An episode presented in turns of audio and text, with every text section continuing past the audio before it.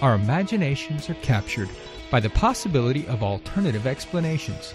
Join me as we explore the historical events and public state of mind that influenced the appeal and popularity of the most enduring alternative theories out there. I'm Ryan Nelson, and welcome to Conspiracy Theoryology.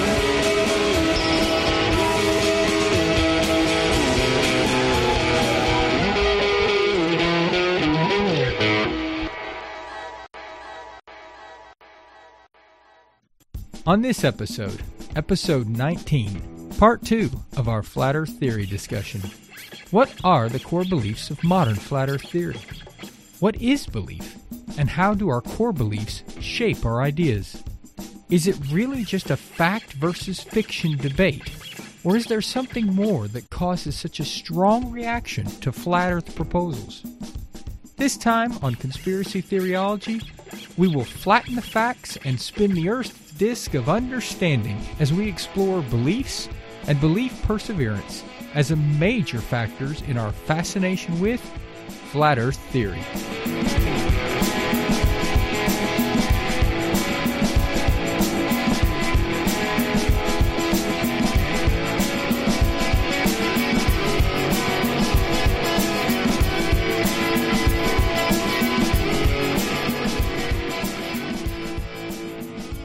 Howdy, theoryologists. All right, let's continue our discussion on flat earth theory. In part one, we focused on the history of modern flat earth theory, its introduction in the mid 19th century, and the contemporary philosophical musings at the time, which were opening up new thought on reality and existence. In our theoryology discussion, we explored the beginnings of existential thought being introduced by Soren Kierkegaard and dove into the psychology of perceptual constancy, which should make us all question our certainty about the reality of the world around us as we perceive it to be. So, we've covered perception and the, and the wiggle room that can give when observing the world around us. But perception only gives us a piece of the puzzle. It gives us the data from observation. It tells us what we see and how things appear. What it does not do, however, is explain how that turns into something we understand to be true. That's where belief comes in. Defining belief is a difficult task, and it's a term that's used in a multitude of ways depending on context. The term is used to identify psychological phenomenon in conscious thought.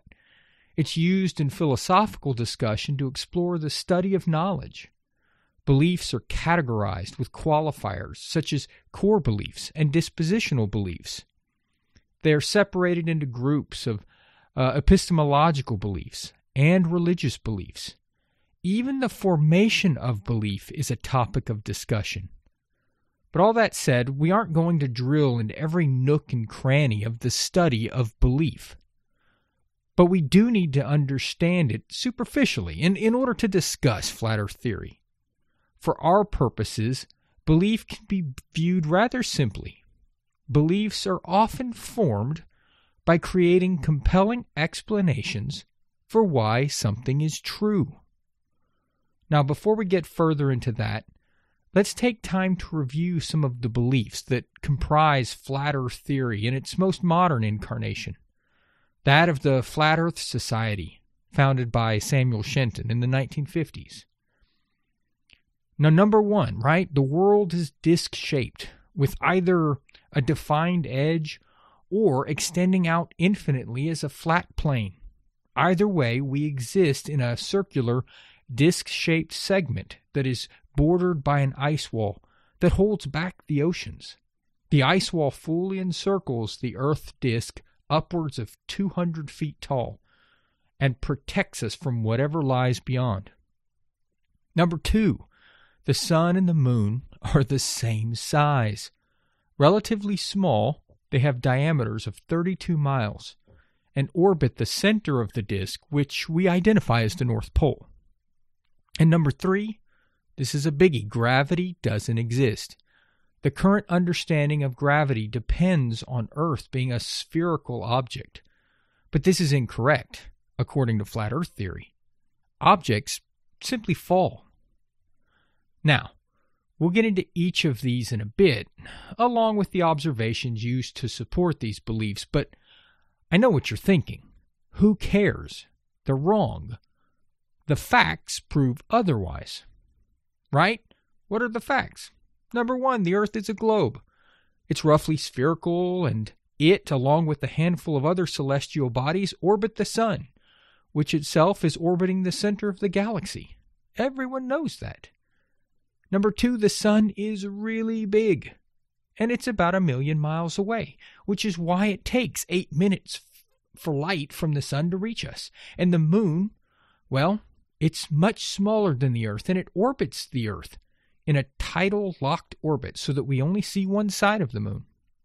And number three, gravity does exist.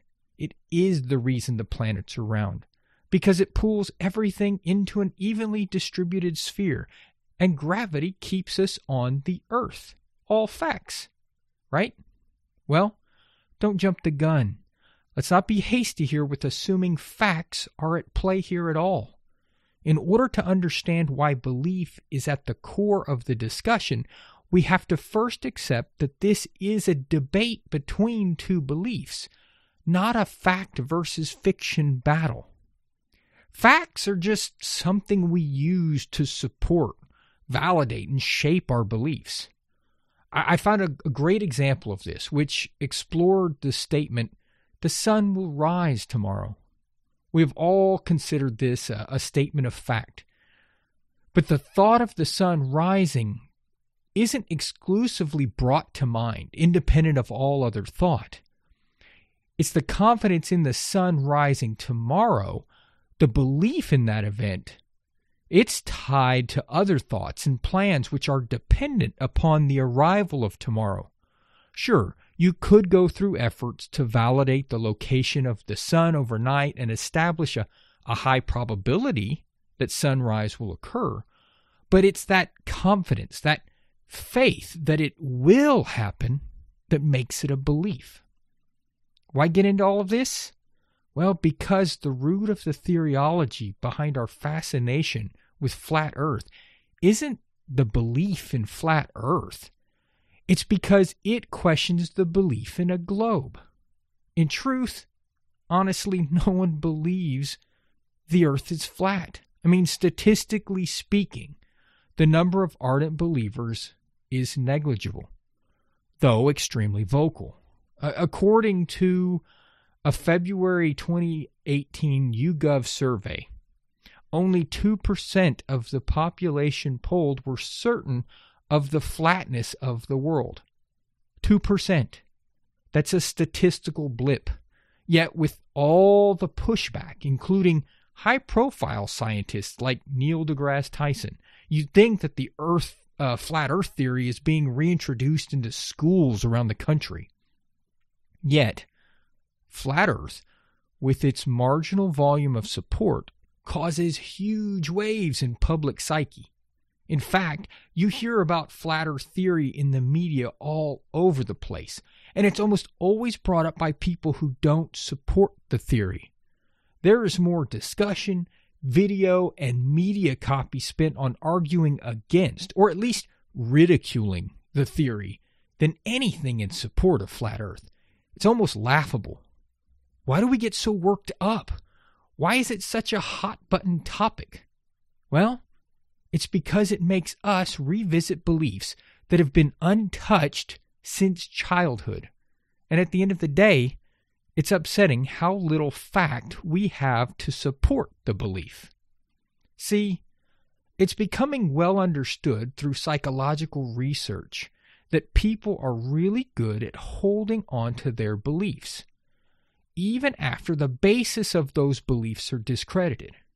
In social psychology, this is referred to as belief perseverance. The term refers to time when people hold to, to their initial beliefs, even when new information directly contradicts it. In other words, beliefs persevere in spite of evidence to the contrary. Specifically, Belief perseverance is what happens when new information discredits the basis for forming the belief at all, most notably ingrained core beliefs.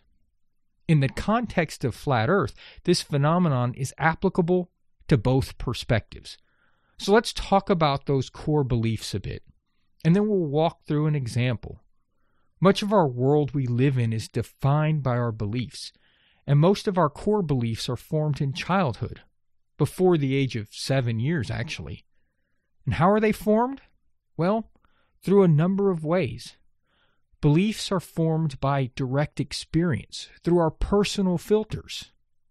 I mean, I grew up on the Texas coast of the Gulf of Mexico. Early on, I experienced the wonder of standing on the shoreline and taking in the vast expanding waters all the way past the horizon. You know, the first thing you realize? It's this the ocean is really, really flat, as flat as a pancake from one side to the other, as far as you can see. It just keeps going. So, I guess the earth is flat. But, number two, beliefs are also formed based on what we are told is true by an outside authority. So in school, I was shown a globe and told the earth was round, beach ball round. Okay, so the earth is round. I trust the teachers. They know what's going on, right? I'm sure they know where the earth starts to curve because it must curve somewhere. It didn't at the beach. And then, number three, beliefs are formed when we have direct experience and the meaning is interpreted by an outside authority, and we adopt that authority's opinion. Okay, so I know the earth is round because the teacher said so, but I can't shake the fact that I just couldn't see it at the beach. But the teacher goes on to explain that it's all about scale. The earth is huge. I mean, really, really big in comparison to me. Standing on the surface, you can't see the curve directly.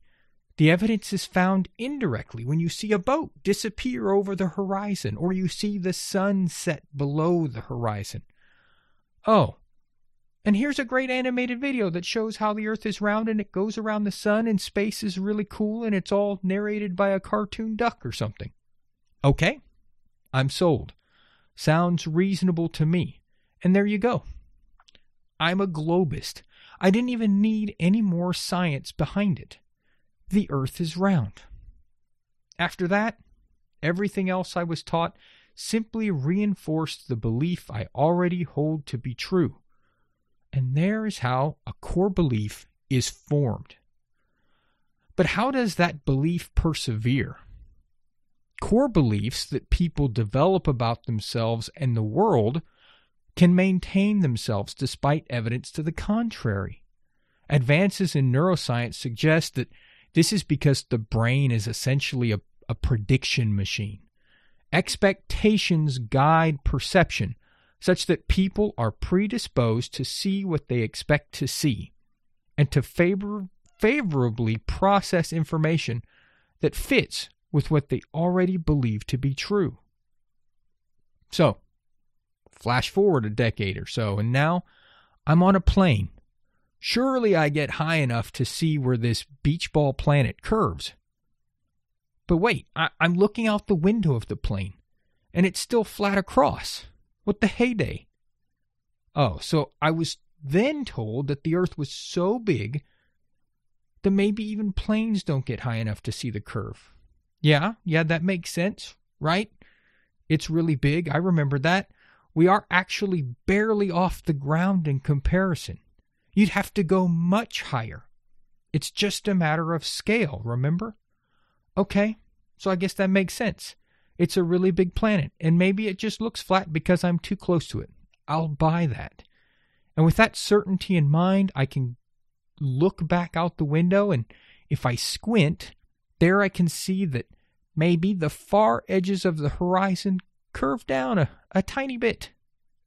And there you have it belief, perseverance. But that example is very much the development of an active foundational belief. There is always reinforcement, experience as we use this belief to predict travel, understanding cycles in the sky, and even anticipate day and night routines. The scientific community reinforces it. The space program seems to prove it. Geopolitics hinge upon it working that way. The world is as we believe it to be, so it seems. So, why the possibility? Why do some even entertain the notion? Is it just a matter of education or sheltered psychosis? Are these flat earthers simply crazy and susceptible to believe anything? Well, not really. I mean, in contrast to active beliefs, core beliefs can be classified under the bubble of dispositional beliefs. You can think of these as inactive beliefs, beliefs that you hold but you don't really think about. Here's an example. This is a wonderfully entertaining story my mother in law likes to tell. And, and she told me it was okay to share, even at the risk of embarrassment. Now, I don't think it's embarrassing, though. I mean, actually, it's rather endearing. See, she grew up in a small town in South Texas, the sort of small town that is surrounded by agricultural fields and large, underdeveloped property. Around the age of six or so, she and her sisters were outside playing. While exploring and enjoying the day, they noticed that trees around the area had the base of their trunks painted white. When she asked an adult why the trees were painted white, they were told it was to keep the rabbits away. Well, not seeing any rabbits near the trees, that seemed reasonable, and they took it as fact. Mystery solved. Every tree painted from then on out was obviously being protected from dangerously destructive rabbits. So, a couple of decades later, she's an adult, a college educated teacher, a mom, and one afternoon she's driving along with her daughters in the car including my wife. At the time, about the same age as her mother had been when she learned about the rabbit problem. And she saw tree trunks painted white. Inquisitively, my wife turned to her and said, Mom, why are the trees painted white? Without skipping a beat, my mother in law responded, Oh, that's to keep the rabbits uh, away.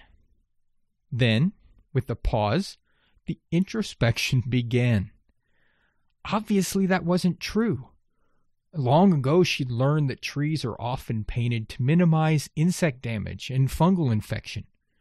But that fact, which discredited the initial basis for the belief, didn't dispel the successive explanations that supported the belief. Also, since was, this was not an active belief, there was never a reason to revisit her belief in rabbit resistance treatments in the first place until she was the authority explaining this fact to her daughters. This is dispositional belief to a T. It's still foundational, but it's not something that shaped other thoughts or beliefs necessary to get through life. So, let's pull all this back to our reactions to flat earth theory and why the very idea of a, of a flat earth seems to cause such a heated reaction by so many. I mean, is it that our understanding of a spherical earth is a core belief that is affronted by the possibility of a flat disc shaped world? Or is it a dispositional belief that suddenly falls into question with the proposition of alternative beliefs? Actually, it's kind of both. Our understanding of the physical shape of the earth, along with its place in physics and space, it's essential in our confidence in how our world operates. It functions as an active belief for most of our professions and civic functions. Our confidence in the spherical geometry of the planet gives us confidence in our ability to take air travel and navigate the oceans and, and successfully arrive at our desired location. It gives us confidence in our understanding of how weather should behave and how our atmosphere is structured. It gives scientific fields a basis for studying physical properties for other things we can't directly observe, such as the planet's core. It is a very active core belief. But it also sits in the back of our mind, unvisited, as a dispositional belief. I mean, we know the earth is round, and we don't think much about it. Even when we look around, we see the world extend in a flat plane around us. We see clouds floating overhead with seemingly flat bottoms. But we believe with confidence that the sun will rise and set and our clocks can be trusted. We don't think about why all this happens in relation to accepted physics. Most of us don't think about how gravity works on a globe.